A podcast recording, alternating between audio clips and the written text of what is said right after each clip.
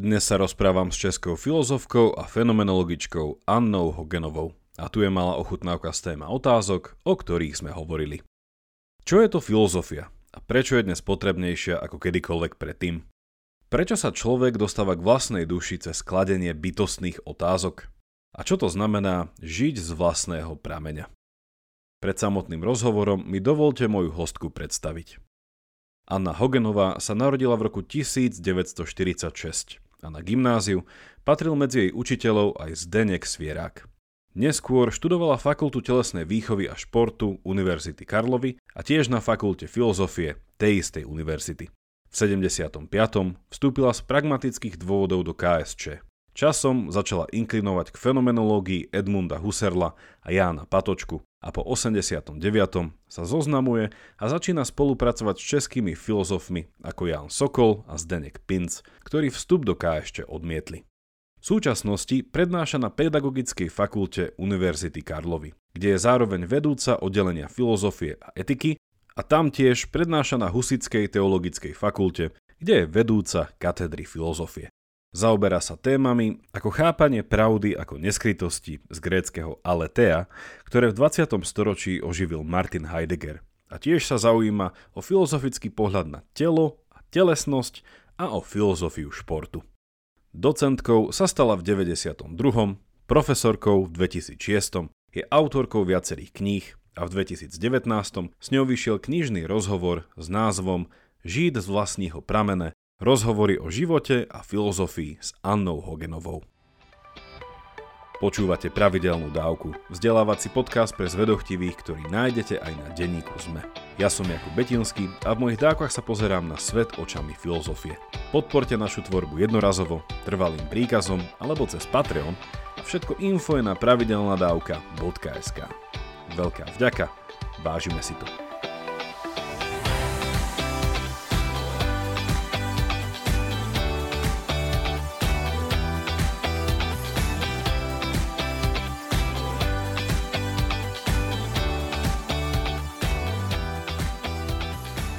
Pani profesorka, srdečne vás vítam na podcaste Pravidelná dávka. Dobrý den a jsem ráda, že jsem tady. Často ľudia hovoria teda o našom podcaste, že sme filozofický podcast, i keď ja mám aj kolegu, ktorý sa tu venuje aj iným ako filozofickým veciam, ale keďže ja sa venujem filozofii, tak nemôžem si odpustiť prvú otázku, ktorá e, vás neprekvapí, ale verím, že niekomu z našich poslucháčov dá úplne nový rozmer. A tá otázka je, že čo je pre vás filozofia? Myslím si, že je to pro mě osobně to, co mě celý ten můj už dospělácký život zachraňuje, protože mi to umožňuje hledat tu jistotu způsobem, který pak je tak bezprostředně pro mě dán, že z toho pak mohu žít dál a přestávám mít strachy, i když třeba vím o lidech, kteří mě nemají moc rádi, takže získávám tou filozofii vnitřní svobodu. Mm-hmm. Není to jen ta stoická svoboda, ale je to opravdu ta svoboda, která je svobodou k tomu, co mne zakládá. A já tomu říkám ten poslední pramen, což není moje myšlenka, ale mám ji vyčtenou u Jana Patočky. Čili bez filozofie já jaksi nemohu tak úplně, řekla bych, řekla bych žít.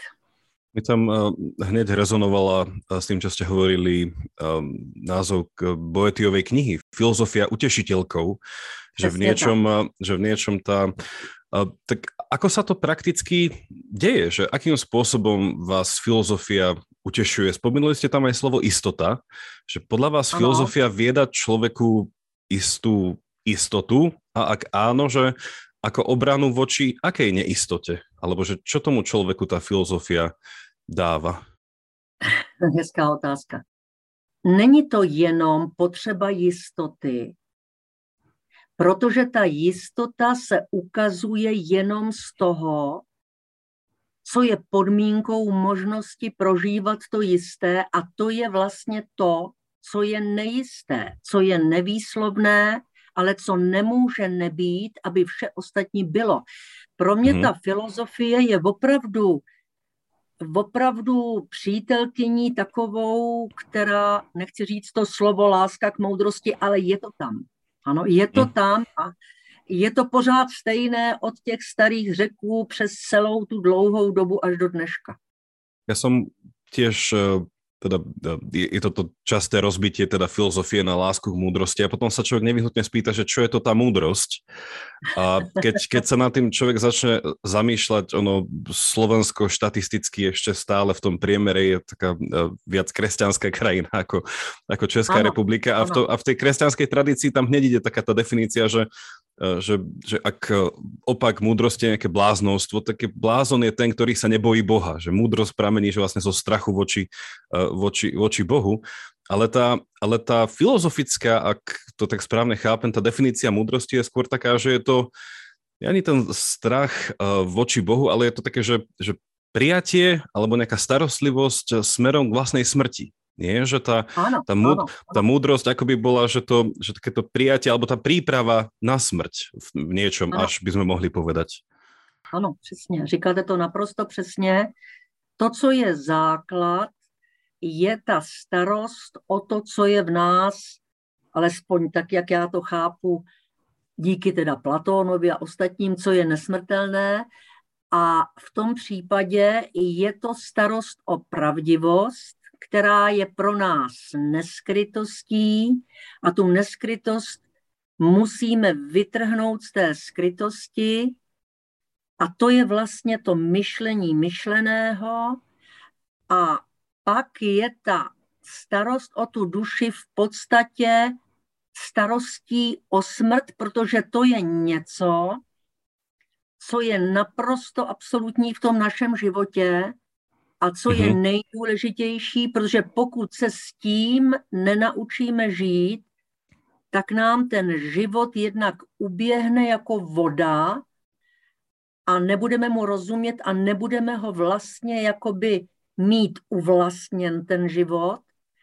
A tak eh, pro nás je ta péče o duši, ta stará řecká péče o duši, je i propedeutikou ke smrti. Proč? Protože je to vlastně součástí té neskrytosti, která je nevyhnutelná, je nevyhnutelnou podmínkou pro možnost žít z toho vlastního základu, to mhm. znamená z vlastní duše, přičemž ta duše pro nás nemá okraje, tak jak mm-hmm. nás to učí třeba ten Herakleitos, že nemá ta duše žádné dno, i kdybychom šli světa kraj, ale přesto ta duše je chóra, že jo, nemá teda ty okraje, ale vejde se do ní všechno, čili já v sobě mohu potkat toho Boha, já v sobě mohu potkat všechny lidi, bytí, prostě naprosto všechno, mhm. pokud mm-hmm. jsem schopna to v sobě usebrat, ale to je málo to usebrání,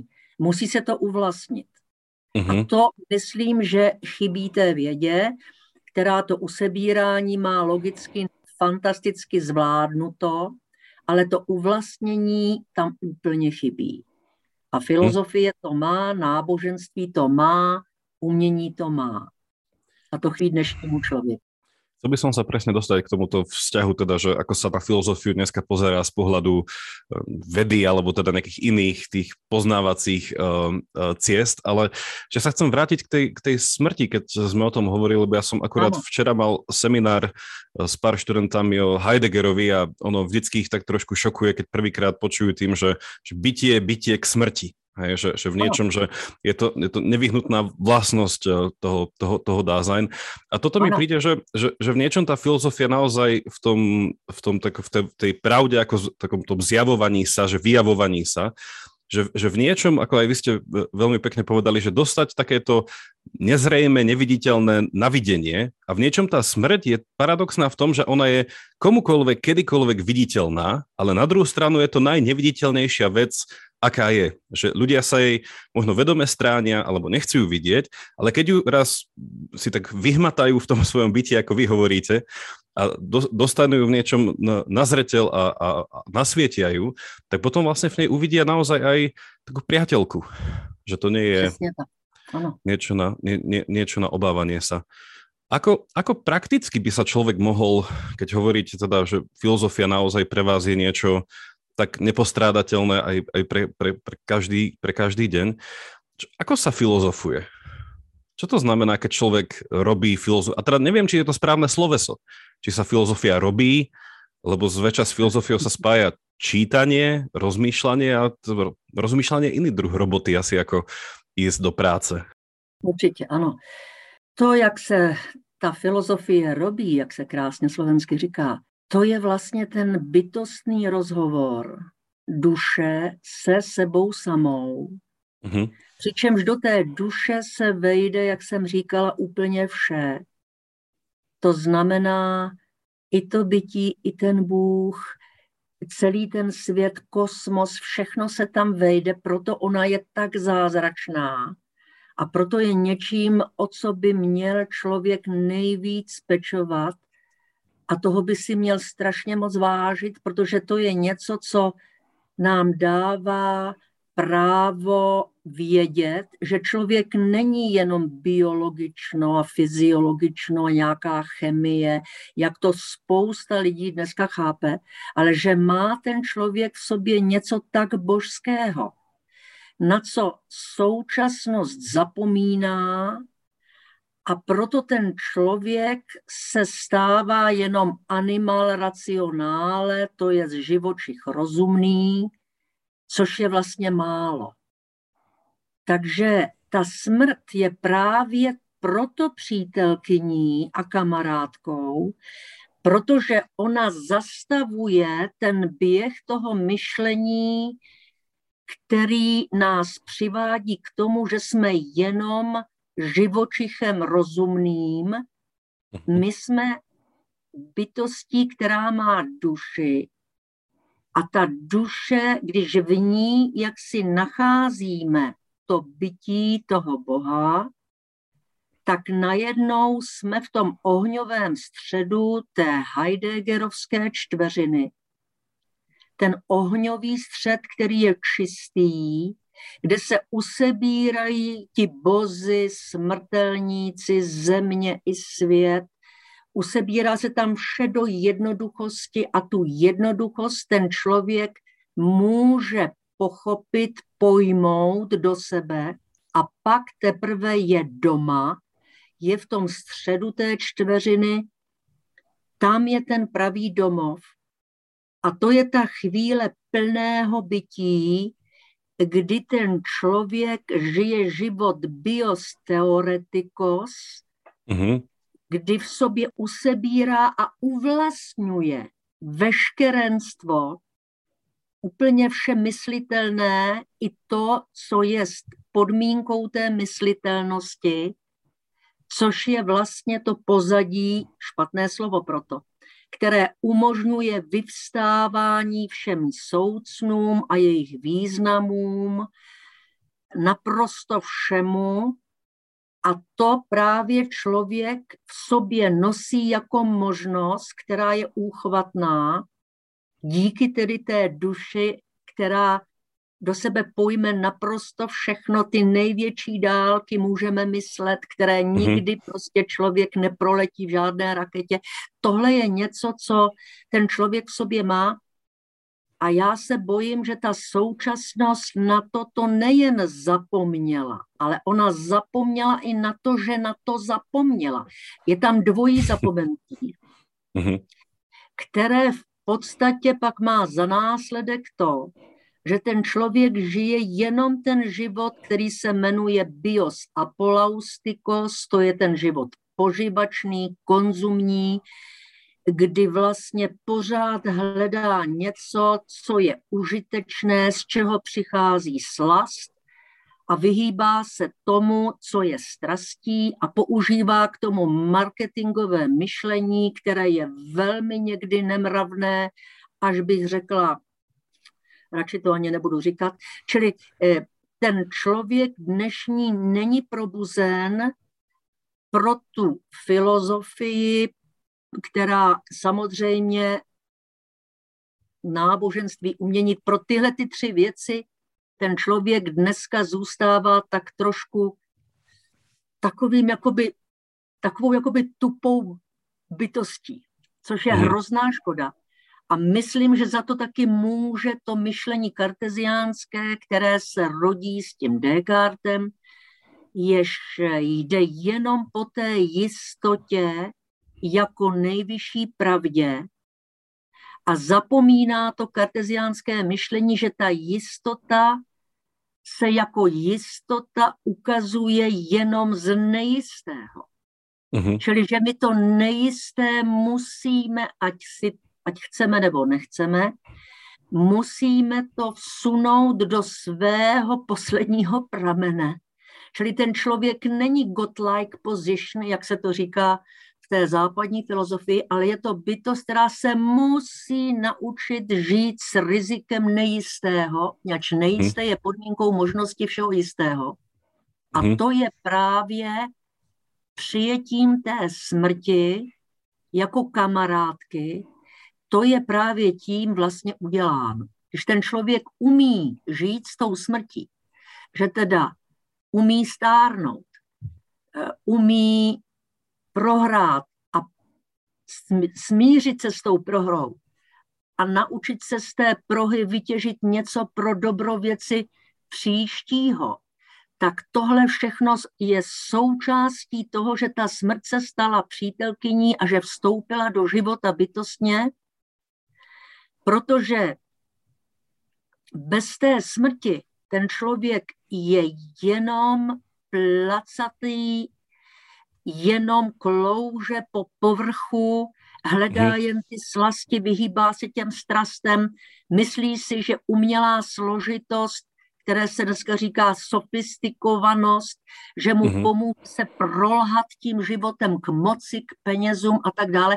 To je něco, co prostě je naší bytostnou současností. Lidé předtím zavírají oči, pořád jakoby chtějí žít v, tě, v tom pozitivním myšlení, ale to, co je nejdůležitější pro člověka, je ta cesta negativní, která je cestou k tomu, řekněme, k Bohu, nebo k, u nás je to k tomu bytí, která se nedá pozitivně krok za krokem v té karteziánské jaksi sukcesivnosti eh, jako procházet, protože to nejvyšší, to bytí je vlastně pozadí, ze, vše, ze kterého se všechno ostatní ukazuje a nemůže se neukazovat.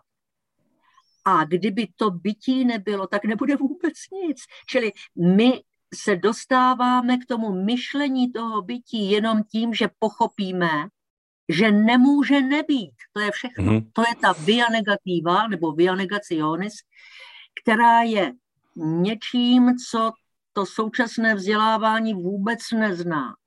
Mm-hmm. A to je podle mě hrozná chyba. Jo? Protože když se podíváte na cokoliv, na konkurenci mezi eh, jednotlivými firmami, státy, eh, na politiku, která je třeba v současnu, kdy všichni mluví o jednom státě v Evropě a přitom jde o to, kdo bude prodávat té Evropě plyn. Jo? Čili tohle to jsou všechno věci, které eh, jsou nevyhnutelným důsledkem toho, že ta smrt není přítelkyní v tom myšlení těch lidí. Jo? Hmm. Mají pocit, že to budou prostě neustále. Ano? A to ano. si, nevím, jestli jsem to řekla dobře, ale tohle je eh, něco, co mě provází už velice dlouho a vím o tom, že podmínkou bytostného života je, přijmout ten furcht, což je strach z toho bytí, které se nedá představit, na které se nedá položit ruka, ale které nemůže nebýt, protože je pozadím pro možnost fenomenalizace úplně všech ostatních věcí. Ano? Čili ta via negativa, ta nám schází a ta via negativa, ta se vlastně provádí tím, čemu se říká poznávání téhož týmž, kdy ty dvě věci, poznávající a poznávané, se stávají jenom jednou věcí, ve mhm. které hmm. přichází ta apodiktická jistota toho vhledu, přichází jenom z toho negativního, že to nemůže nebýt jinak než tak, jak se to dá myslet.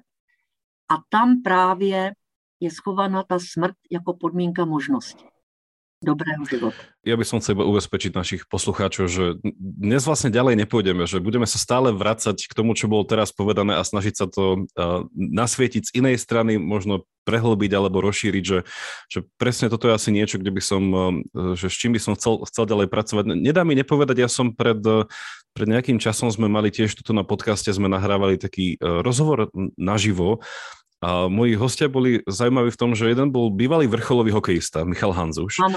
a potom ano. náš, náš obľúbený publicista a prekladateľ Samo Marec.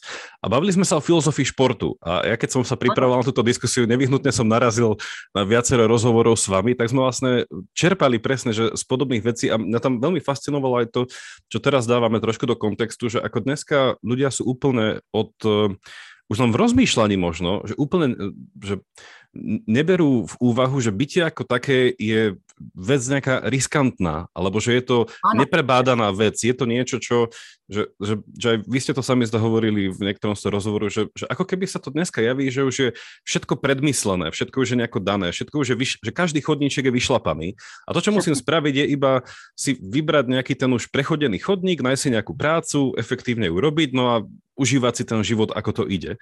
A tam bolo veľmi pekné to rozlíšenie, ja sám na tým často už teraz nejako rozmýšľam, že to, to rozlíšenie medzi istotou a pravdou, že ľudia vlastne dneska tú pravdu nejako nehľadajú, lebo ako by už to bolo všetko vyšlapané, ale keď hľadáme tú istotu, tak v podstate sa iba hrozne bojíme rizika.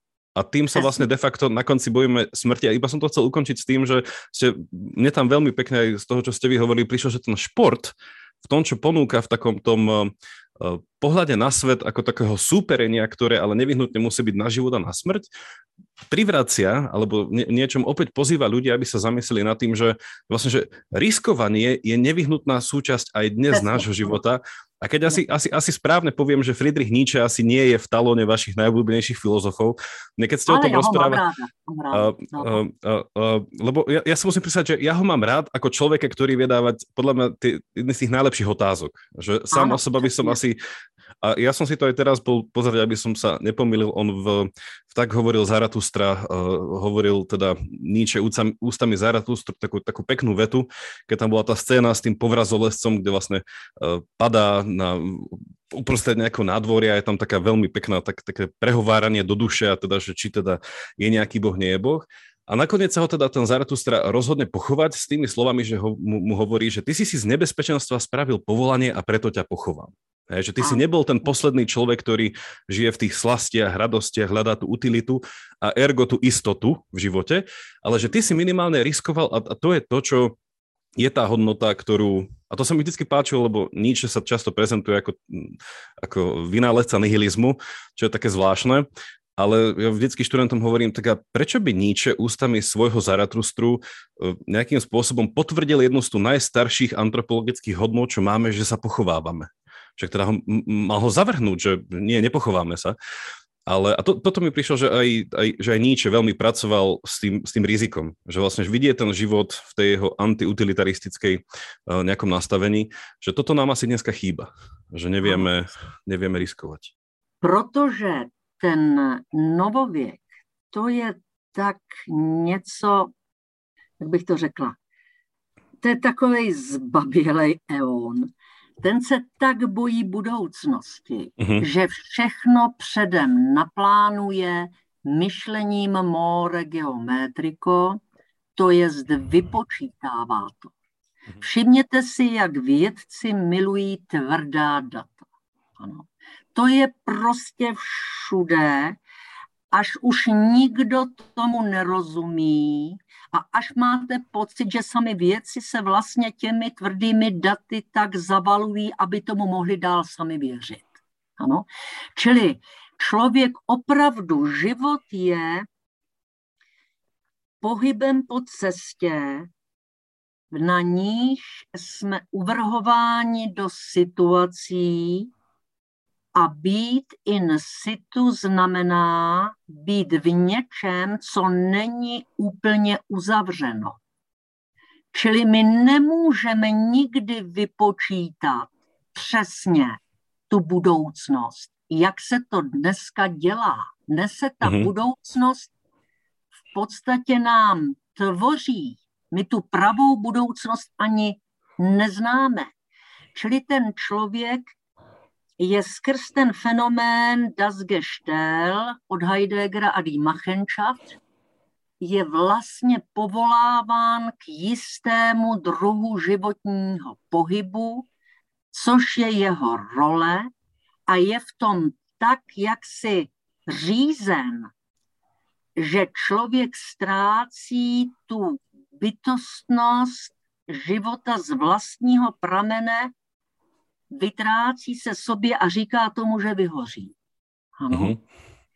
A tohle to se děje proto, protože ten novověk je skutečně, já až se bojím to říkat, je tak zbabělý, tak se bojí riskovat.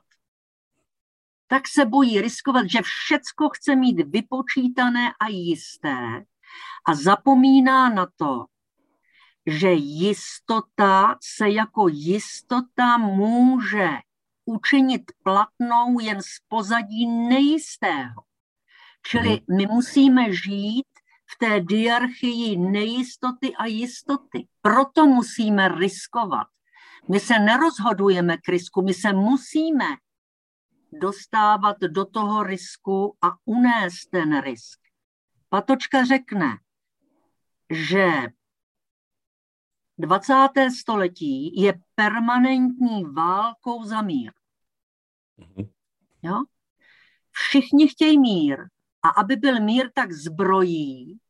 A zbrojí všichni. A zbrojí tak strašně moc, že z toho půlka planety nemá co jíst. A ten zbytek té planety se stejně bojí, protože se bojí toho, že se těch zbraní udělalo tolik, že každý opravdový válečný konflikt znamená vlastně zničení všeho, všeho živého. Ano? Čili ten novověk opravdu tím, že proměnil tu neskrytost starých řeků, které se říkalo alétea, tím, že ji proměnil na to certitudo, to je ta jistota. Mm-hmm. A tím, že to certitudo, tu jistotu, získává jenom z ortotés, to je ze správnosti, ze správnosti těch jednotlivých kroků v, to, v té posloupnosti těch životních procesů, tak tím se dostává nevyhnutelně k tomu, co taky Nietzsche má ve svém Zaratustrovi a také v Dervile Curmach, když řekne, jakmile se všechno stane jisté, jsme na poušti. Život se promění v poušť. A to je vlastně ten nihilismus. Ano? Čili ta snaha všechno zajišťovat a zajišťovat zajištěné a zajišťovat zajištěné zajištěné, to prostě nemá konečný bod, to je neustálé zajišťování, které vede k té poušti naprosto nevyhnutelně a to je to, co se, co se asi musí připomínat tou filozofií. Ja by som sa rád trošku vrátil na začiatok s tým, že to bude taký návrat na začiatok, ale stále krok dopredu. Uh, naši eh, poslucháči už mali možnosť párkrát eh, so mnou aj s mojimi hostiami uvažovať o, o duši. A ja by som sa k tej duši chcel vrátiť s tým, že aby sme možno trošku mm, ozrejmili, že, že čo ty myslíme a pre, prečo. Dnes je taký, mm, taký trend, alebo sa to tak nejako do toho spoločného života dostáva, že taký ten dôraz na tie, že, že duševné, duševné zdravie. Hej, že človek v podstate, že dnes je veľmi nie iba po nejakej telesnej strane testovaný alebo nejakým spôsobom e, oberaný o energiu, ale že ten stres a celkovo ten pohľad na život, ktorý je často nezmysluplný, že uvádza ho do depresí, úzkosti a tak ďalej. No a že, že sa tak e, dáva, že to je dôležitý rozmer človeka, to, aj toto duševné zdravie. Hej? No moja otázka je, že podľa vás, keď sa tak bežne hovorí o duševnom zdraví, je ten koncept duše, ktorý je ohrozený alebo chorý, tá chor, chorobnosť tej duše, ktorú chceme liečiť cez to, ten návrat toho duševného zdravia. Je toto tá duša, ako o nej rozprávate vy? Alebo by sme iba povedali, že to je skôr taká nejaká postkarteziánska mentálna sústava, kde tá duša je skôr chápaná iba ako nejaký taký to moje ja, ktoré hľadá tú istotu. Že opäť, ano, že mám, mám, mám úzkosť, lebo mi to nevychádza ako chcem. Ale že mne sa trošku zdá, že vy hovoríte o inej duši. Ano, já vám řeknu, jak si představuji ty duši. Já si ji teda trochu představuju platonsky, nač Platon tu duši pochopí jako pohyb, který vzniká ze sebe samého. Mm-hmm. Ano? Čímž je v podstatě dána i ta nesmrtelnost té duše. Ve Fajdonu nám ten Platon řekne, že ta duše je nesmrtelná proto, protože v sobě obsahuje obsahy a platnosti, které do té duše nemohly vejít z našeho empirického života. Mm-hmm. v té duši máme absolutno, které zkrátka není možné potkat na naší cestě životem v empírii, to absolutno tedy musí v tom člověku být, když už vstoupí do toho těla, nebo jak se to děje, to přesně nevíme. Čili ta, ta duše je něčím, co je nejvelkolepější na tom člověku a proto je potřeba se o ní starat. Mm-hmm. A to starání se děje jenom rozhovorem a podstatou toho rozhovoru jsou otázky. A podstatou těch otázek je privace. A privace je slovo, které patří Platónovi a znamená vždycky, že cítíme nedostatek něčeho, co je pro nás podstatné, ale tu podstatu neumíme pojmenovat, představit si, myslet, máme to v sobě jako absenci toho podstatného. To mají v sobě ti chytré děti od malička a oni právě tuto privaci, pokud jim to ta škola někdy, někdy se to taky stane, ta škola právě tu privaci trošku zničí u těch dětí. Mm-hmm. Tak z té privace z toho nedostatku podstaty potom se pomalu vycizelizuje tím neustálým návratem k tomu problému, jenom pocitovanému, nejasnému se vycizelizuje otázka. Mm-hmm. Ano? Ta otázka je důležitější pro tu fenomenologii víc než odpověď. Protože v té otázce je obsažena ta ta chtějící intence, která životem toho člověka probíhá strašně dlouho, aniž by ten člověk sám si to uvědomil. Proto pro toho psychoterapeuta je nevyhnutelné promýšlet ty otázky toho svého, jak oni dneska říkají, klienta, což se mi vůbec nelíbí. Ano? v té otázce, pokud je ta otázka, řekla bych, bytostná, tak v tom napětí se skrývá to, čemu říkáme ten pramen, ze kterého život tohoto člověka vlastně teče. Uh-huh. A s tím má ten psychoterapeut se tím poznáváním stejného stejným, téhož týmž, nebo té negativní cesty, ale i, té, i toho logu, který je normálním vědeckým myšlením, k tomu se musí probourat. Jo, to nevyřeší nějaký dotazník při blblí, ano, jak to dneska se všude dělá. Uh-huh. Proto ten psychoterapeut nemůže být jenom kartezián vědeckého typu, ale musí to být i filozofující, který v sobě tu privaci od malička nosí, která ta, a ta privace se pak promění na ty otázky a on skrz ty otázky žije ten člověk. A mm-hmm. proto vlastně eh, tím hledáním odpovědí na ty otázky vlastně začíná, aniž by si to uvědomil, tu filozofii s proměnutím dělat. Ano, mm-hmm. to se asi někdy nedělá, ona se žije. A to potom se objeví v tom, v tom díle, že jo, že Milan Kundera, že jo, že bytí je nesnesitelná lehkost, což je opravdu tak, jo.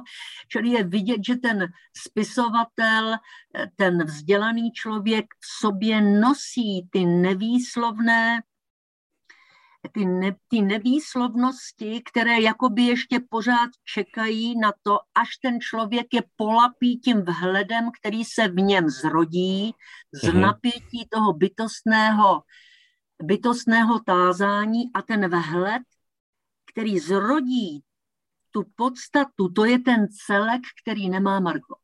Jo? Uh-huh. A ty celky bez toho Marga jsou podle mne, a vidím to stále hlouběji, že to tak je, jsou podmínkou pro to, aby ta planeta byla dobře řízena, aby byla dobře, jak si, aby v ní ti vládci byli, aby to, takhle vám to řeknu, když bude ten člověk, který rozhoduje o obrovské zemi jenom fiskálník, tak je to zlý protože on žije pouze v tom horizontu těch fiskálních vztahů a nepřestoupí ten horizont. Čili ty přestupy těch horizontů z toho fiskálního třeba do toho náboženského, filozofujícího, uměleckého, to jsou eh, přestupy, transfery, transmise, to jsou prostě podmínky opravdové vzdělanosti, kvůli kterým ta univerzita kdysi byla stvořena, ten středověk nebyl tak jednoduchý, jak si dneska myslíme. Ano? Uh-huh. Ta univerzita je složena z ad unum vertere, to znamená k jednomu se obrátit. A to jedno, to je to nejobecnější, které je ale součástě, současně nejjednodušší, protože to bylo nejenom jaksi usebráno logicky, ale bylo to i uvlastněno. Ano? Uh-huh. Čili tohle patří k té pravé vzdělanosti a proto jsem tak vždycky jako smutná z toho, když slyším tu definici, která přichází eh, z toho parlamentu evropského, že vzdělání je předávání vědomostí, dovedností, návyků, postojů a kompetencí k tomu, aby Evropa byla konkurenceschopná zbytku světa. Jo? Mm-hmm. Což je v podstatě naprosto jednoznačné přiznání toho, že vzdělání má jenom instrumentální charakter a má sloužit tomu trhu. Ano? Mm-hmm. A to si myslím, že je velká chyba a tak to tak nějak občas se snažím vysvětlit. Mne sa veľmi páčilo v tomto myšlienkovom slede, že tá starostlivosť o dušu uh, je v podstate uh, nedovoliť, uh, teda že nenechať tú dušu bez otázok, že vlastne, že stále pýtanie sa a že, že to je v niečom, ja, som, ja teda po, poznám tú myšlienku Platóna, že vlastne, že je to taký ten se, sebahybný pohyb, že vlastne, že, že aj potom Aristoteles to neskôr zobral v nejakých tých koncepciách Boha, že, že, že Boh je ten sebahýbateľ v zmysle, že myšlienka, ktorá samu seba myslí. A toto sa mi veľmi páči, taká koncepcia, i keď e, trošku uh, nesprávna čo do ilustrácie, že je to ako, že, že, že potrebujeme loptu, že stále roztáčať, že je to v niečom vec, ktorá chce byť v pohybe, a tá choroba tej duše nastáva, keď stagnuje, keď sa nehýbe. A ten pohyb mhm. potom je presne, že, že či už prehlbujúci, ale ako vy ste povedali, že ak chápeme tú dušu ako... Inak napadol mi uh, Pascal v tom svojom... Áno, uh. V tých, tých, tých svojich myšlienkach, keď hovorí, že, že samozrejme, že tá doba, keď uh, tá kozmológia a ten pohľad čím ďalej človeka robí takým malým, až takým, že v tom chlade toho všetkého, že ja, že, že kto som, a v tom prichádza Pascal a hovorí, že ale vy v sebe máte ešte väčší kozmos, ako sa vám javí vonku. To je, len, to je no, no, len, len, len je to ten, ten kozmos, ktorý sa nenachádza presne tým empirickým, a to empirické nás v niečom demotivuje, lebo to vedie, no tak k čomu vedie poznávanie? Tak sú veľmi krásne fotky, teraz budú aj z webového teleskopu, asi krásne fotky na všetky možné kúty vesmíru, ale v niečom to v nás nás to tak, že spoznávame chlad, ktorý je okolo ano, nás. Spoznávame ano, nehostinnosť, ktorá je okolo ano. nás. A keď niekto potom povie, že ale vy nájdete v sebe väčší kozmos, tak ten človek je taký odradený, že a ešte tie myšlenky, teda tie otázky, ktoré si mám klásť, aby som teda to hľadal, tak uh, poviem, že a čo tam nájdem? Však nenájdem tam nič moje. Že, že ja tam tak nejako nechtiac tam ako importujem tú, tú, tú a, a to je tiež veľmi pekná, mne sa to vždycky páči od Platóna, to, to odsudzenie, tá privácia, že, že v niečom je to ten základ uh, toho, uh, toho dopytovania sa. Lebo však keby bolo niečo, uh, že nepoložil by som otázku ak by vlastne, že, že otázka už je v niečom protiklad, alebo niečo také, že už že ano, tú, túžba ano, po odpovedi. Ano, ano, a, toto, ano. Sa mi, a to, toto sa mi v tom, ako teda hovoríte o tej duši, lebo veľakrát takto o duši nehovorí, že veľakrát tá uh-huh. duše je tá, tá zle fungujúca mysel, že v takom nejakom tom kognitívno-behaviorálnom systéme, že, že, že, že tá mysel je nejaký, nejaký algoritmus, ktorý sa niekde zaciklil a teda nejde, nedáva ten správny input, napríklad spokojnosť, e, dobré rodinné vzťahy a tak ďalej, v tých prejavoch, v tej, v tej, v tej behaviorálnej časti. A čo má tá terapia spraviť, je, že to máme rozuzliť, ten algoritmus a nájsť, kde sa to cyklí a dať tomu taký voľný prietok. Ale nemyslím ano. si, že toto je, toto je tá duša. Že toto je skôr naozaj taký ten pohľad na, toho, na tú karteziánsku mysel. Přesně tak. Naprostý souhlas s vámi. Naprostý, opravdu. Ten Pascal vlastně říká, že člověk je veliký tím, že on o své ubohosti ví. Jo, hmm. vůči tomu celku toho kosmu, on o tom ví, to znamená, to ale může vidět jenom tehdy, když už v sobě nosí to absolutno. A umí to tedy porovnat a prožít ten rozdíl mezi tím absolutném a mezi tím. On ví o tom, že není jako bytost lidská nějak výrazná, ale ví o té ubohosti a v tom je něco, co nemá žádné zvíře. To prostě ani žádný počítač nikdy vědět nebude. Mm-hmm. Pokud se to do něho přímo nějak nepro, nenaprogramuje, což je vlastně lež. Že jo. Pri tej duši ešte napadla taká otázka, ktorá zjednodušene sa dá prirovnať tomu, že čo bolo skôr, či sliepka alebo vajce. Že keď človek teda sa dá na tú filozofickú cestu, alebo že začína si, on si nepovie na začiatku, že idem žiť filozoficky, ako si ho tie otázky nájdu z nejakej nespokojnosti a tak ďalej. Ale keď, keď tak, eh, že ako si začne ohmatávať ten svoj taký ten, ten koncepčný svet alebo taký ten svet tých myšlienok, ktoré naozaj v tom vnútru toho, toho, toho človeka môžu ísť kde len chcú a skomunikovať tam viac menej, že sú, sú bez hraníc. Že tá otázka tej nejakej tej, um, nehovorím, že je to nejaká chronologická priorita alebo nejaká prednosť, ale že, že ako to podľa vás, buď Platón, alebo ako to chápete vy, že, že tá duša je skôr niečo, čo mám objaviť a potom sa o to starať ako niečo, čo mám vo vnútri, alebo na, druhej strane, alebo na druhej strane duša je niečo, čo mi pomôže vlastne zísť do seba a tam sa s ňou nejako, že ja rozmýšľam, že či, či je duša skôr nejaký, že sprievodca človeka, alebo je to nejaký ten cieľ človeka, lebo ja vždycky, trochu som bol um, taký na pochybách, že keď sa začne do tejto asi tej platonovskej uh, tradície dávať viacej takého kresťanského neoplatonizmu a zrazu sa začne hovoriť o srdci človeka. Že tam sa ako keby tá duša, a hlavne v tej takej tej racionálnej, v tom chápaní tej duši, že sa spraví taká tá skratka, že však duša je to naše rozmýšľanie, ktoré má nás tak zniesť dole v niečom, do toho nášho stredu, do toho srdca. A to srdce je tento centrum nášho života, kde sme vlastne, že kým sme a vieme sa tam, a k tomu by som sa ešte chcel dostať, tej, tej myšlienke, tej, tej nejakej tej jednoty, že vlastne čo to znamená, že tam objavím takéto svoje napojenie sa na bytie ako také. Hej? Uh, že, a to, toto je otázka, že, že, že ako, to, ako to chápete vy, že, že je tá duša v tom dopytovaní sa a v tom ústavičnom pohybe skôr sprievodca k nejakému odhaleniu sa, alebo je to cieľ, ku ktorému sa mám dostať? A tým pádom... Je to, um, ano, je to v obojí. Je to obojí, ale ta duše, já o té duši vím jenom tehdy, když jsem schopna se bytostně tázat, jinak ne. Mm-hmm. Ano, jinak, jinak ne, jinak znám, eh, prostě vím o pocitech a vím o bolesti a slasti a tak dále, mm-hmm. ale jinak o duši nevím.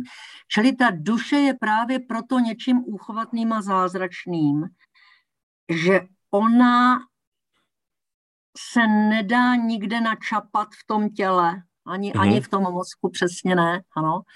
A přesto ale je tím nejdůležitějším, které se ale dává potkávat jenom v těch otázkách.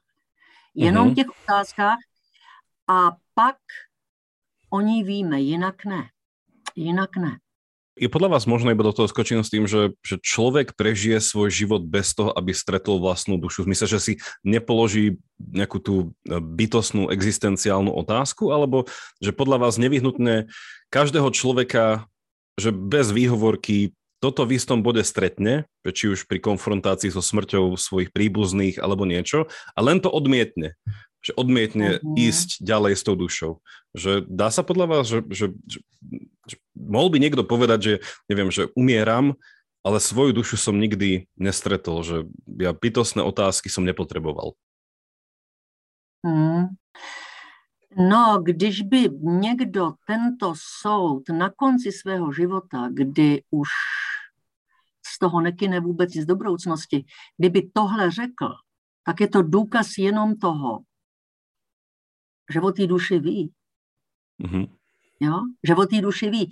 Ta duše, já vím, že jsou třeba lidé, kteří eh, jsou po nějaké třeba chorobě mozku nebo něčeho jiného, kteří eh, jsou, dejme tomu, mají nižší citlivost, ale jsem přesvědčená, že ta duše v těch lidech prostě je a že se nachází jenom, když ten člověk se snaží se vztahovat, jak to říkal Herakleitos, že jo, vztahovat se k tomu nebi mezi tou zemí a mezi těmi nebesy. Ten člověk je bytost, která to propojuje a to vztahování se k vzhůru, to ad unum vertere, je právě tím pohybem, který je podstatou celého života toho člověka. A teď je hrozně důležité, aby ten pohyb mě, jak si šel vzhůru, jak to říká zase ten Platon, že, jo, že vlastně ty otázky z nás vypouštějí ty kruhy totožnosti a rozdílnosti, které pak se toulají tím světem a hledají totéž, co jsou oni sami. Jo? Čili mm-hmm. kruh totožnosti hledá totožnost, kruh rozdílnosti hledá v tom světě tu rozdílnost a pokud to najdou, tak obohaceny o ty totožnosti a rozdílnosti, což je vlastně poznávání téhož týmž nebo poznávání stejného stejným, se opět vrací k tomu člověku a mhm. tím usebírají toho člověka s tím světem, který najednou není proti vám jako objekt, ale soupatříte s tím světem a tak cítíte i třeba porážení těch stromů v Praze, jako když vám prostě berou něco z vašeho těla, protože patříte k tomu celku jinak, než mm-hmm. subjekt objektovou figurou, jako je to v tom karteziánském rozvrhu života. Mm-hmm. Čili tohle to je všechno podle mě hrozně důležité, na co se také dvakrát zapomněl. Mne sa veľmi páči, že tam kladete ten dôraz na takéto taký ten bytostný rozmer tej jednoty a rozlišnosti, lebo dalo by sa povedať, že mne to napadlo, že, že niekto by si povedal, že tak to keď hovoríme o, tej, o tom nejakom zjednodušení, zjednotenie sa, alebo že nájsť v sebe že som súčasťou toho bytia, že som súčasťou celku, ale to, že som súčasť, neznamená, že som nevyhnutne ako individuo, ako ohrani, vyhranený ano, úplne. Ano, ano. A niekto by si povedal, že OK, tak toto zjednotenie sa, alebo to spoznanie, že sme všetci na jednej lodi, tak povediac, že v podstate končí v nejakej tej sfére, že ako ľudia, že nemusím ísť ďalej smerom k svetu, hej, nejaký ten metafyzický skok. A povedali by, že tak na to stačí, neviem, že Immanuel Kant, Hej, že to, čo spravím, je skúsim tú cestu toho kategorického imperatívu a tým, že v každom mojom dopytovaní sa budem hľadať, že z akého dôvodu to robím, z akého motívu, no tak z poslušnosti voči morálnemu zákonu, ktorý mi káže čo. Tak e, konať tak, ako by konal kdokoľvek iný v mojej pozícii a to ma nejako zjednotí s ľuďmi, že, že, že, že Kanta má taký ten, tie, tie rozmery toho, že, že sa dostaneme do toho kráľovstva tých zdieľaných cieľov a motivácií a tak ďalej, čo sa javí, ako by navrhoval niečo podobné, čo hovoríte vy, že, že cez tú svoju racionalitu ja sa viem spojiť s racionalitami, že už sa to dá prepojiť ako taký nejaký internet.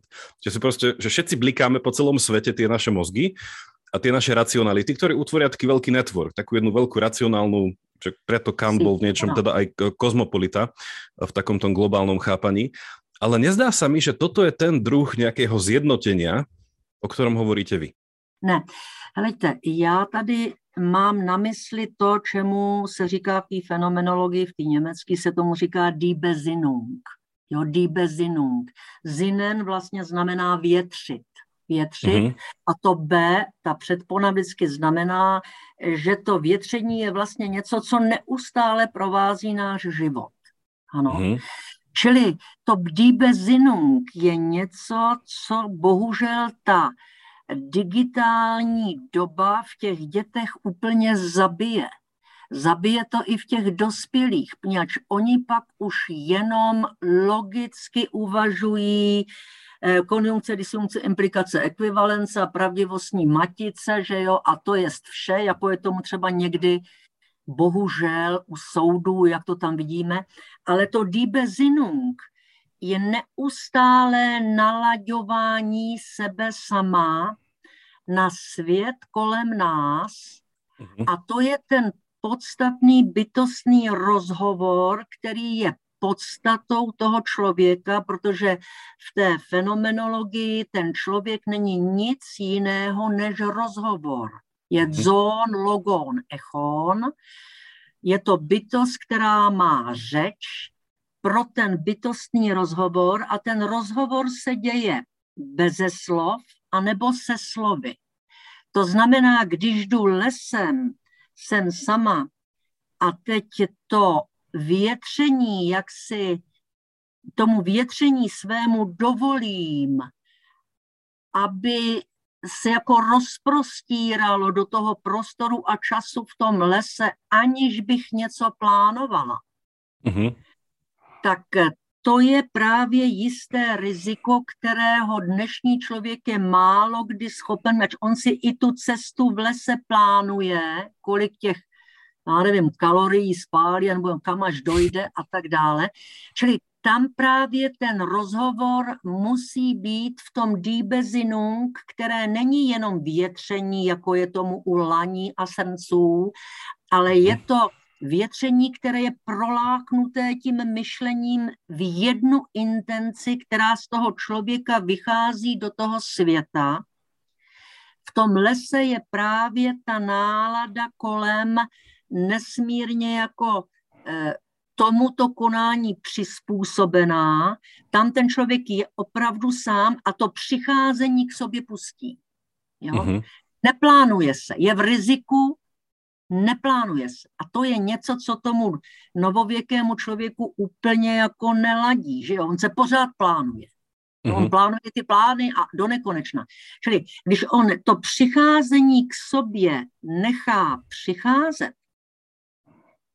tak v té fenomenologii se říká, že výsledkem toho přicházení je pozdravování. Člověk je pozdravován.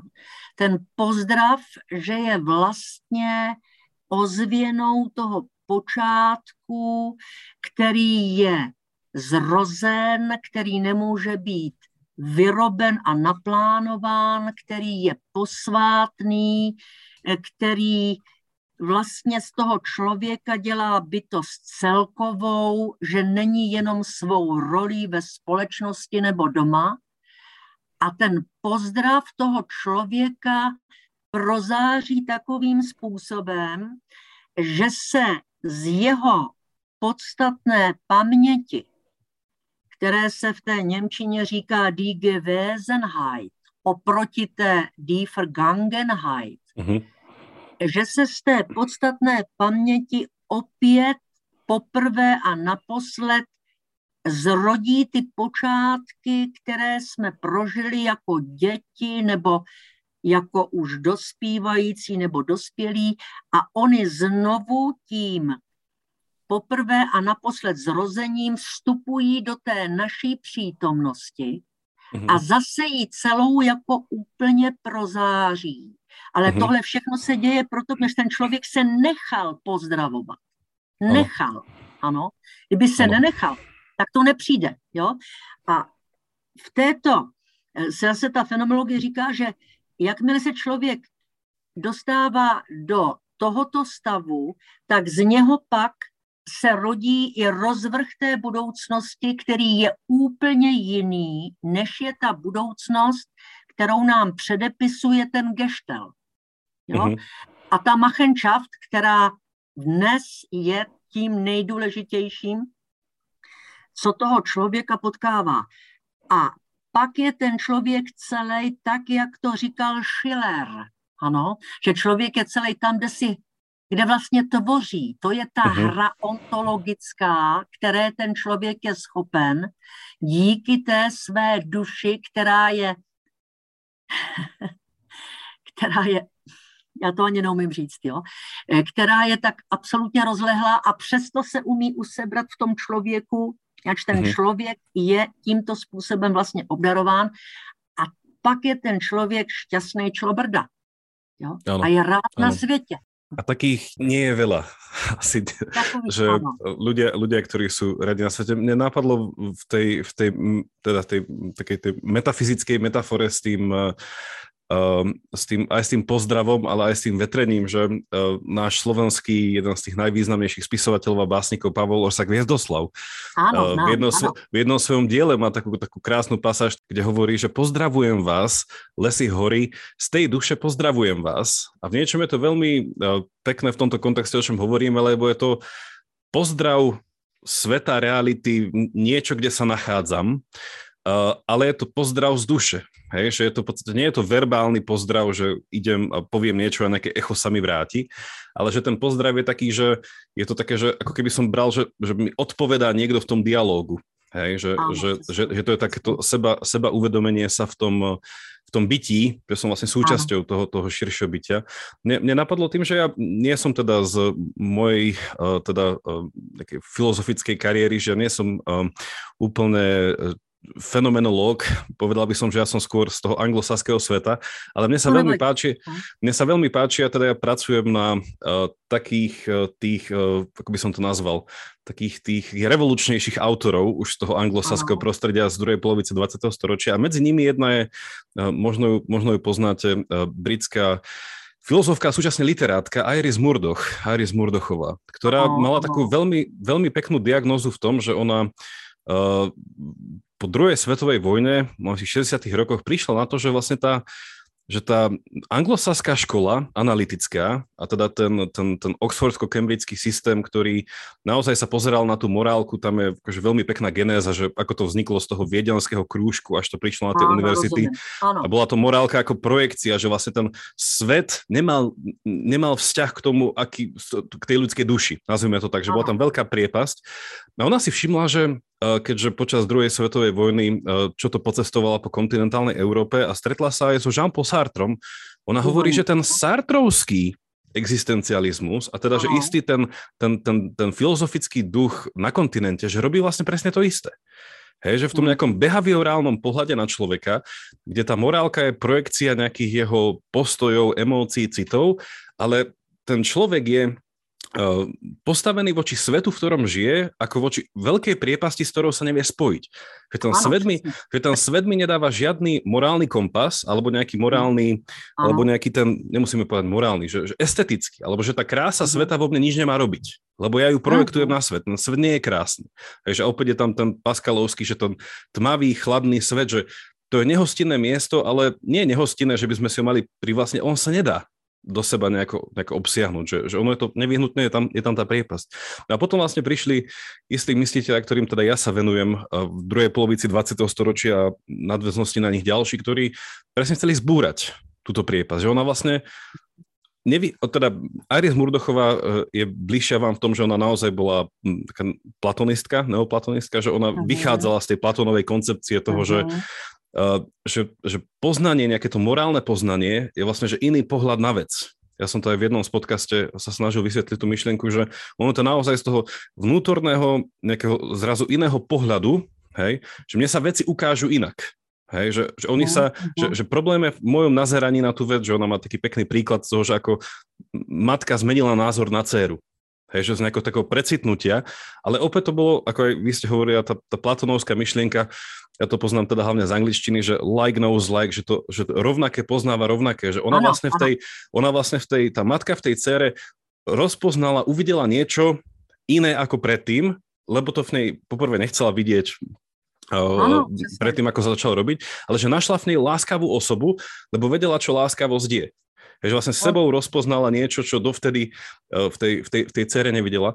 A toto je akože veľmi pekný, pekný ten aj taký nejaký, že fakt nejako, že z dejín filozofie, že naozaj táto minimálne čiastočná reflexia, i keď nie je to mainstreamová reflexia, že to, že to 20. storočie prinieslo tento rozkol hej, a odsudzilo toho človeka úplne na to, že že, tá, že, že ten jeho pobyt na tomto svete naozaj bol odsudzením. Že my sme sa tu, ale nedal návod na to, ako v tom odsudzenom svete žiť. Že ako sa do toho vnútra nejako vrátiť, alebo teda či už uh, jedným alebo druhým spôsobom, či viacej cez Platóna alebo Aristotela. Tak toto sa mi páči, že táto škola, že tam patrí viacero filozofiek aj, aj filozofov, že presne na toto reaguje. Že v niečom sa stala nejaká chyba. Že tá filozofia sa potom s nej stala úplne iba taká polotechnická disciplína a, že, a, a, tou, a tou logickosťou v podstate zobrala človeku aj tú racionalitu. že, lebo, lebo, lebo v istom bode sme prišli na to, že však každá kalkulačka je tisíckrát lepšia ako bežný ľudský mozog. Hej? Že, potom, a, že už, ani, už ani tá racionalita nie je naša, čo nevyhnutne potom tá Murdochová hovorí, že tak paradoxne vedie k tomu čistému behavioralizmu. Že my sme len podnetmi stimulované zvieratá, ktoré v podstate sú ľahko ovládateľné. A, a tak ďalej a tak ďalej. A potom vlastne náraz technológií a marketingu a, a máme to tu. Že vlastne, že člověk je v pasci, tak povedať. Ano, přesně tak, přesně tak. Já si myslím, že tohle souvisí s tou subjekt-objektovou ehm, s tím subjekt-objektovým rozvrhem přirozeného světa, mm-hmm. což je právě jedna z nejdůležitějších vlastností té, toho karteziánského myšlení, Descartovského myšlení, jež bylo splozeno z té obrovské privace po jistotě. Jo? Ten objekt stojí proti subjektu a mezi tím je propast. Jo? Tohle je něco, co nás naučilo vidět v té planetě jenom předmět pro využívání. A zajímavé je, že veškeré ekologické myšlení, které má pocit, že zachraňuje tu planetu, tím, že zůstává v tom subjekt-objektovém rozvrhu, mm-hmm tak se v jistých ohledech stává něčím, co je proti té původní myšlence zachránit ten svět. Mm-hmm. Čili ta, ta pravá ekologie, ta vlastně musí kořenit z toho, co je jaksi bytným základem tohoto světa a tím nemůže být nic jiného než akceptace toho bytí, která se rodí z toho poznávání téhož s tím, stejného stejným, že nestačí tam jenom to legejín, to usebírání, které je řízeno těmi metodologiemi velice dobře, velice podstatným způsobem, i když ten popr nám řekl naprosto jasně, že tato cesta je pouze cestou koroborace neboli pravděpodobnosti, ale my potřebujeme ještě to uvlastnění, které tam schází, abychom se vlastně zbavili té subjekt objektové figury našeho myšlení, která je nám tak, jak si je do nás vrostlá, že ji všichni berou za samozřejmost.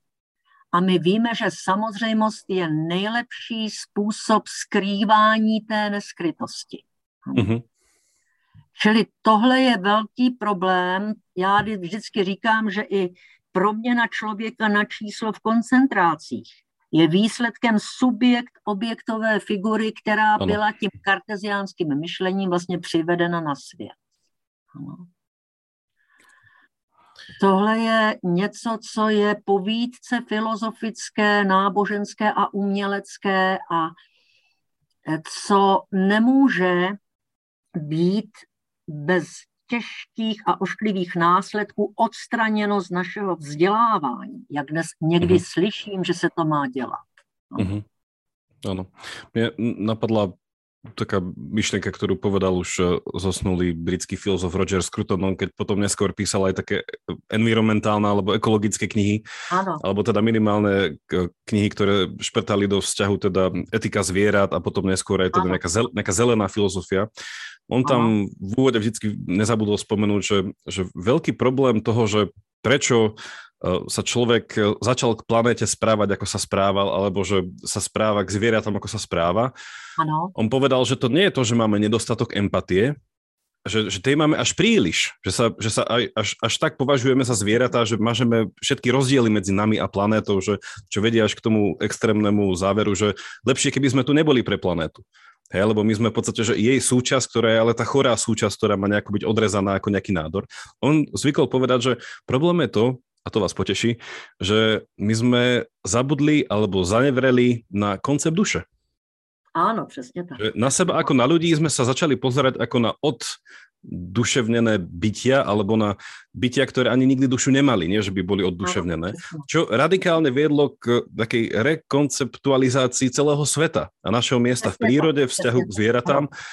A, a tam zase, že čo je to duša, ako ju chápeme, že či je to iba nejaká racionalita, či je to nejaká tá dialektickosť, príbehovosť a tak ďalej, ale že bez toho to bude ešte horšie.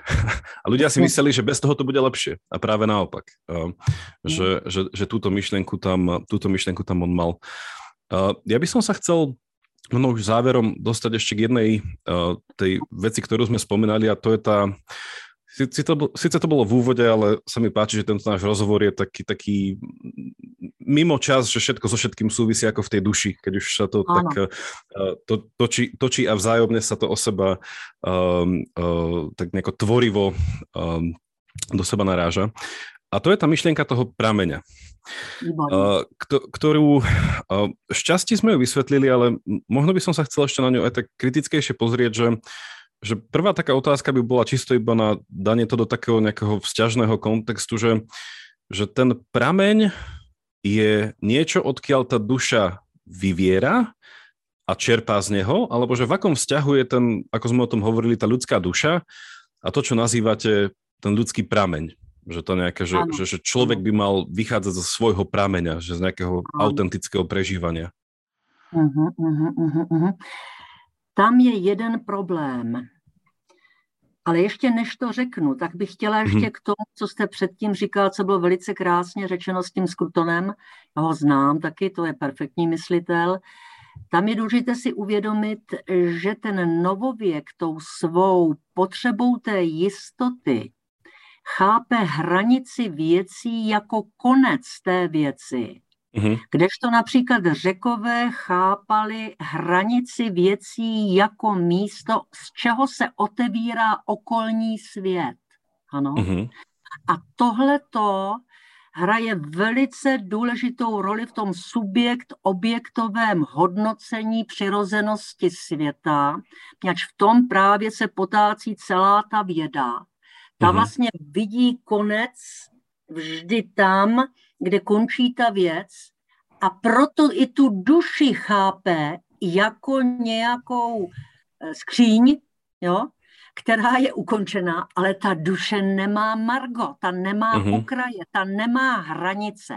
A přesto je ohniskem, z čeho všeho, eh, z čeho se vlastně všechno otevírá a dostává svůj, svůj smysl. A teď teda k tomu prameni. Jak je to s tím pramenem? Přesně to nevíme. My víme jenom jednu věc, že to pramenění toho vlastního pramene není něco, co by bylo ukončeností v nás nějak schováno a my, když začneme myslet, tak bychom začali pramenit. Mm-hmm. Tak to není. Jo? Ten pramen je pochopitelný a trošku uchopitelný jenom v tom pohybu pramenění. Jenom v tom pohybu pramenění. A to pramenění toho pramenu, to není nic jiného než právě ta, to napětí bytostného tázání, které mm-hmm. v nás zůstává a kterému jsme, protože jsme trošku jako otevření a umíme riskovat, tak jsme, jako tomu dovolíme, jo, aby to tázání v nás bylo. Čili v tom napětí toho tázání občas se zrodí vhled do celku, který nemá Margo. Mm-hmm. Jo?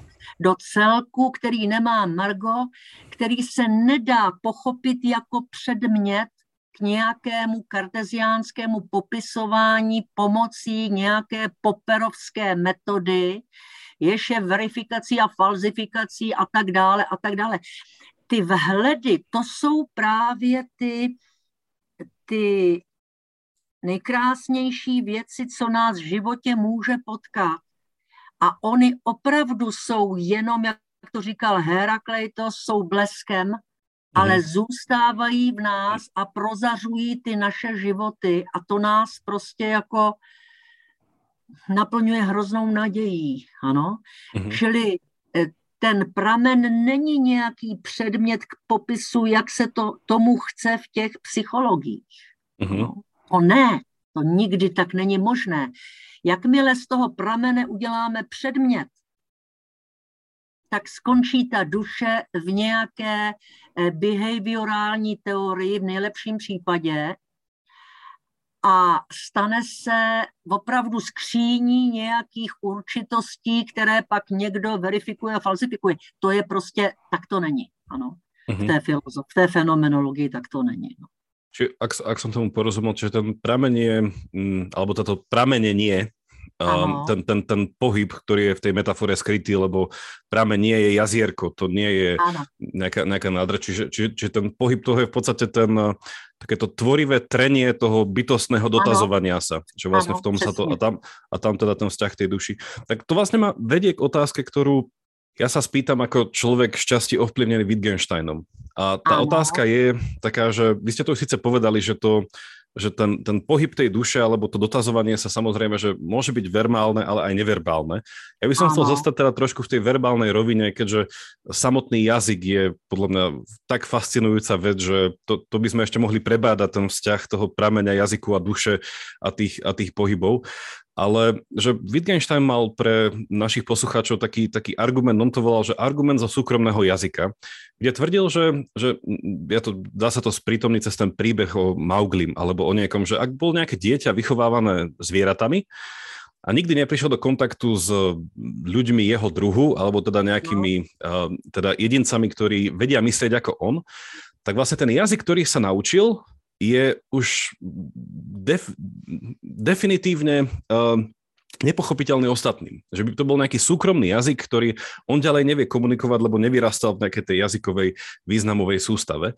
Uh, inými slovami, povedal by Wittgenstein, že jazyk ako taký je nevyhnutne participácia na nejakom významovom celku, ktorý nás všetkých presahuje, že neexistuje súkromný jazyk v tom, že ja si vymyslím vlastný jazyk s vlastnými pravidlami, i keď neviem, napríklad Tolkien si vymyslel vlastné jazyky, ale tie jazyky sú stále imitácia alebo nejaká tvorivá hra s princípmi, na ktorých funguje iný jazyk, ktorý funguje. Aj jazyk e, matematiky a jazyk počítačový je stále v niečom podobný e, nejakým, nejakým väčším významovým celkom. E, kde vediem týmto argumentom? Že ak by Wittgenstein povedal, že ten súkromný jazyk neexistuje a verifikácia zmysluplnosti môjho života sa musí diať v dialogu s iným človekom, tak ten, tak ten, tak ten problém, na ktorý on ukázal, je, že a teda to si jeho študenti viacerí zobrali, keď študovali, že čo je to úmyselnosť, čo, čo to znamená konať s nejakým úmyslom.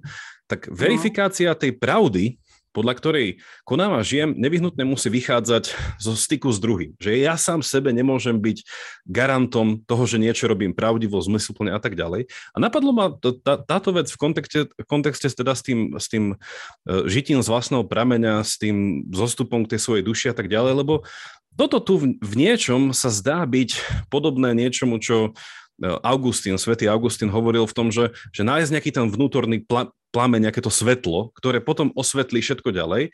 Čím sa ale dá prísť, a teda Wittgenstein v, tej, v tom svojom argumente spomína priamo Augustína, kde hovoril, že Augustín síce spravil dobrú vec, že tak nejako zo zmyslu plnil toho Platóna v tom, že musím takou sebareflexiou zísť zo seba, do, do seba v tých otázkach a tam rozpoznám svet väčší ako ten, ktorý chápem pomimo. Ale to riziko, ktoré tam Wittgenstein videl, je, že ako zaručím, že ten človek nezíde do seba klamu. Že ako zaručím, že v tom hľadaní toho seba sa, v takom tom skrytom hľadaní až časti Descartovskom, že keď kritizujeme Descarta, že trošku mi to evokuje toho Descarta, ktorý ležal na tej posteli celé do obedia, schádzal do toho svojho ja, objavoval tam to v, v tých svojich pochybnostiach, či spí, nespí, či sa mu sníva, nesníva. Ano, On ano. tiež sa tak ako keby tak že reflektoval to a Wittgenstein by sa spýtal, že nie je trošku problém tejto koncepcie tej takto chápanej duše a tohto prameňa a nejakej ľudskej autenticity, to, že riskuje nejakú nezmysluplnosť, ktorú si neuvedomí. Že nevyhnutne, povedal by možno Wittgenstein, lepšie ako žiť z vlastného prameňa je stretnúť sa pri rieke kde uh-huh, všetci budeme v nejakej dialektickej konfrontácii hľadajúci a ten zmysel bude vyvstávať z, to, z toho otvoreného dialogu, nie z toho vnútorného dialogu. Že toto uh-huh, je v niečom, uh-huh. že, že minimálne na ujasnenie pre mňa, že ako táto koncepcia vlastne funguje s tým pramenem. Uh-huh. Jednak ten dialog s tím vlastním pramenem, ten je umožněn dialogem s těmi ostatními lidmi. Protože ta strašná potřeba toho podstatného, která se jmenuje privace mm-hmm. a provází toho člověka po celý jeho život, tak ta se samozřejmě cizelizuje z neštětného množství zakoušených setkání s druhými lidmi a z toho se ten člověk vlastně učí hledat to pravé, čili on je těmi milníky, které dostává od druhých a ze zkušenosti eh, s druhými je řízen po celý život. To je vlastně hmm. ten rozhovor, který se vede s těmi druhými beze slov. Ano, hmm. beze slov, hmm. kdy já vidím na tom druhém, jestli má v sobě napětí nebo ne, cítím ho, úplně bytostně ho cítím, podívám se na něj a vím to. A už prostě eh, to ve mně pracuje a ve vás také. Čili ten rozhovor s těmi druhými je samozřejmě nesmírně důležitý. Bez toho ten eh, člověk, co žije na tom ostrově a narodil se tam, tak bude mít problémy. Ano? Mm-hmm. Ale co je důležité, je pochopit, že člověk je na cestě toho života veden vlastně tou rukou, proto my říkáme ruka vlastní celé tělo, mm tou rukou vlastně prochází ta intence, která vede toho člověka k tomu jeho telos, že jo, k tomu mm uskutečnění jeho smyslu v životě. A Toto se ale děje v rescendenci, to znamená ve, v oblasti věcí a i.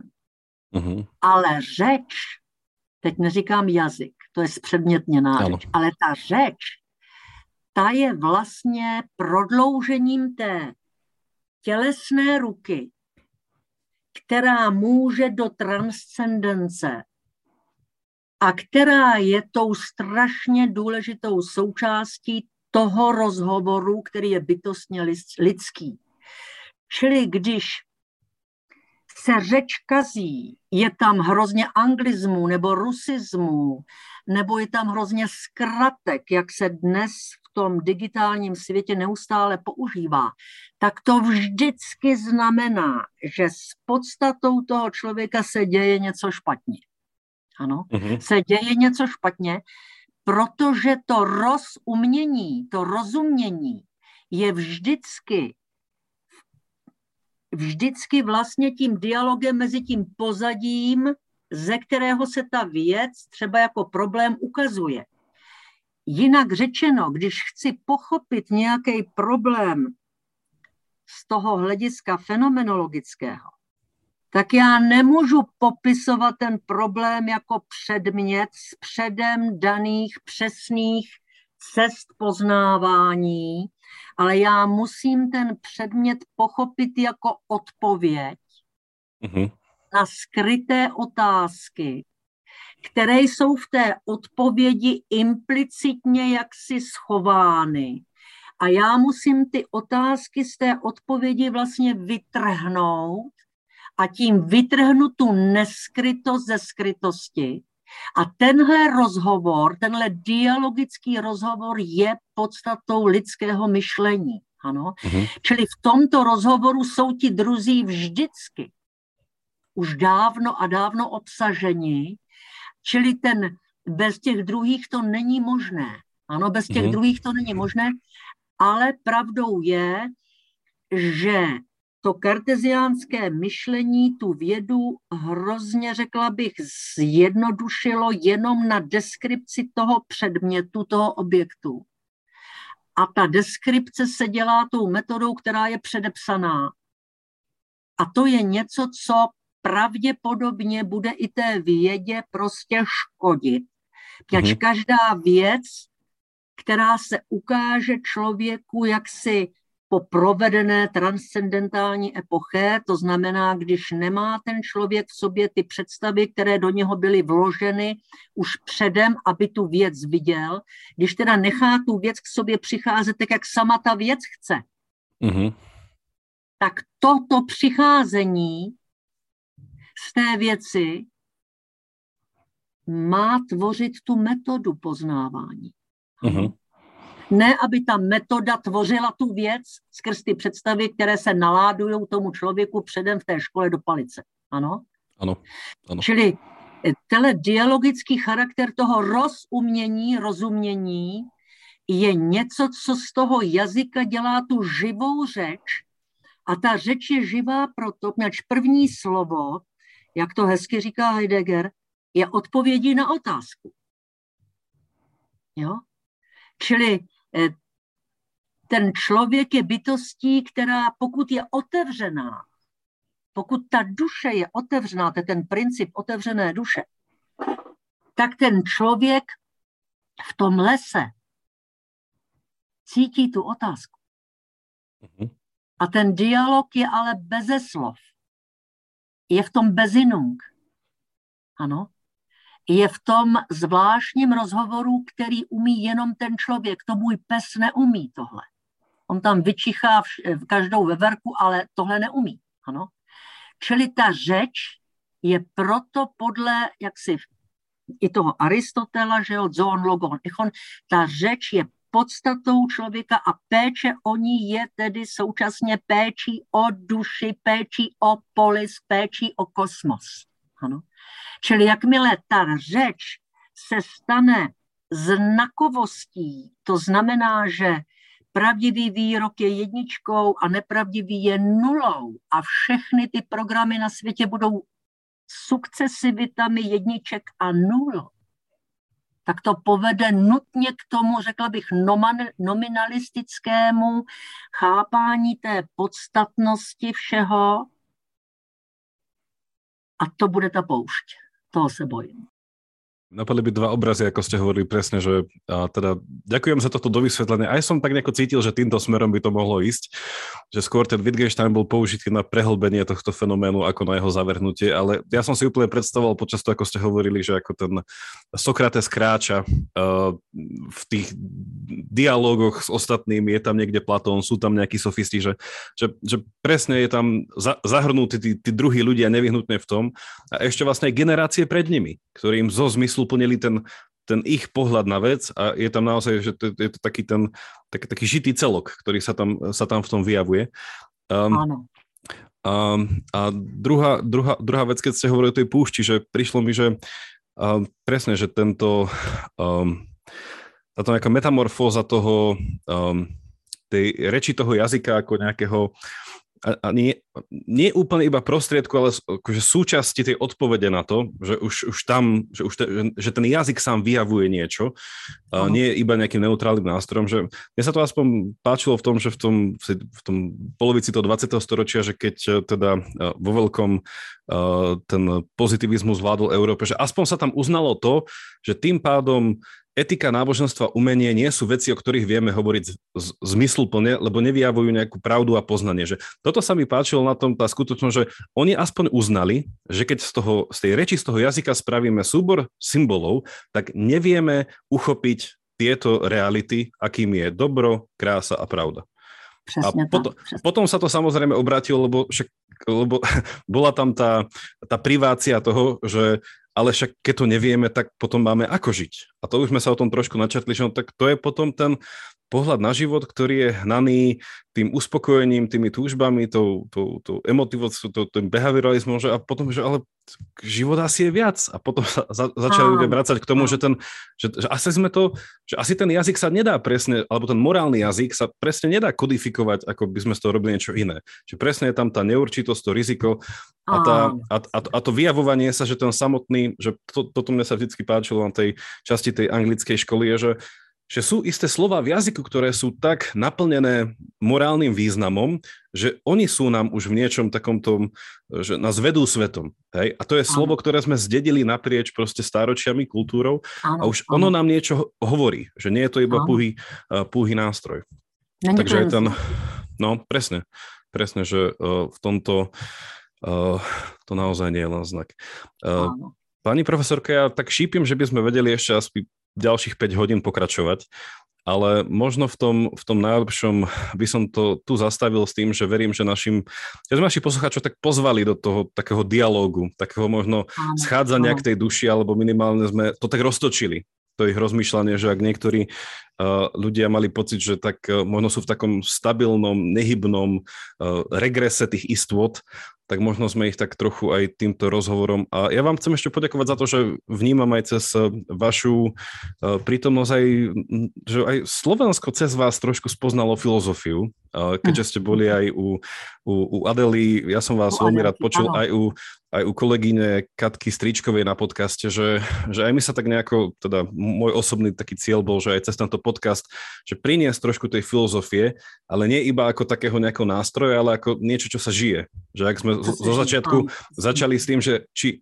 robíme filozofiu, tak ono filozofia nie je zamestnanie, že niekto to robí dobre a niekto zle. Ono človek buď dobre žije alebo nežije dobre a tí, čo žijú dobre, sa vykazujú tie znaky toho, že naozaj sa nechajú vystaviť tomu tlaku a tomu nejakému napätiu z tých bytostných otázok a, a idú s nimi ďalej. Lebo akoby už aj, ako už aj ten Platón v tých dialogoch, že ten rozhovor nikdy nemal koniec. Hej. On iba v podstate niekde, za, niekde skončil, len preto, aby sa v ňom zase pokračoval. Takže aj za toto vám veľmi pekne ďakujem, no a verím, že ešte budeme mať spoločne niekedy príležitosť aj v týchto témach pokračovať. Já taky moc děkuju. Já myslím, že jsem ještě nikdy ne, neměla takhle jako bytostný rozhovor s někým, takže vám moc děkuji. Mějte se moc hezky a doufám, že to není naposled. Rovnako a pozdravujeme aj našich poslucháčov. Majte sa a pekný deň. Ak sa vám dnešný rozhovor páčil, vypočujte si k nemu aj bodku na záver, v ktorej ešte doplním niekoľko aristotelovsko-neurovedeckých poznatkov k duši. K bodke sa dostanete cez náš Patreon, link na ňu buď v popise tejto dávky alebo na pravidelnadavka.sk. No a všetky bodky sú tu pre vás len za 2 eurá mesačne, teda jednu odrieknutú kávu. Ďakujeme za podporu. Ak máte ohľadom dnešnej dávky nejaký koment alebo otázku, napíšte mi ju buď cez naše sociálne siete alebo e-mailom na jakub zavináč pravidelnadavka.sk Teším sa na vás na budúce, buďte zvedochtiví a nech vám to myslí.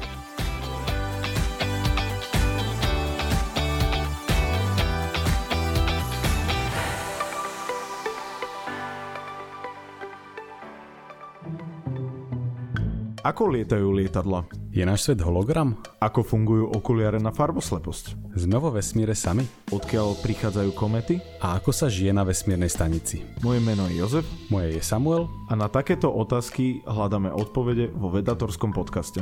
Ktorý vychádza pravidelne každý týždeň v útorok. Nájdete ho na všetkých podcastových aplikáciách. A na stránkach denníka Sme.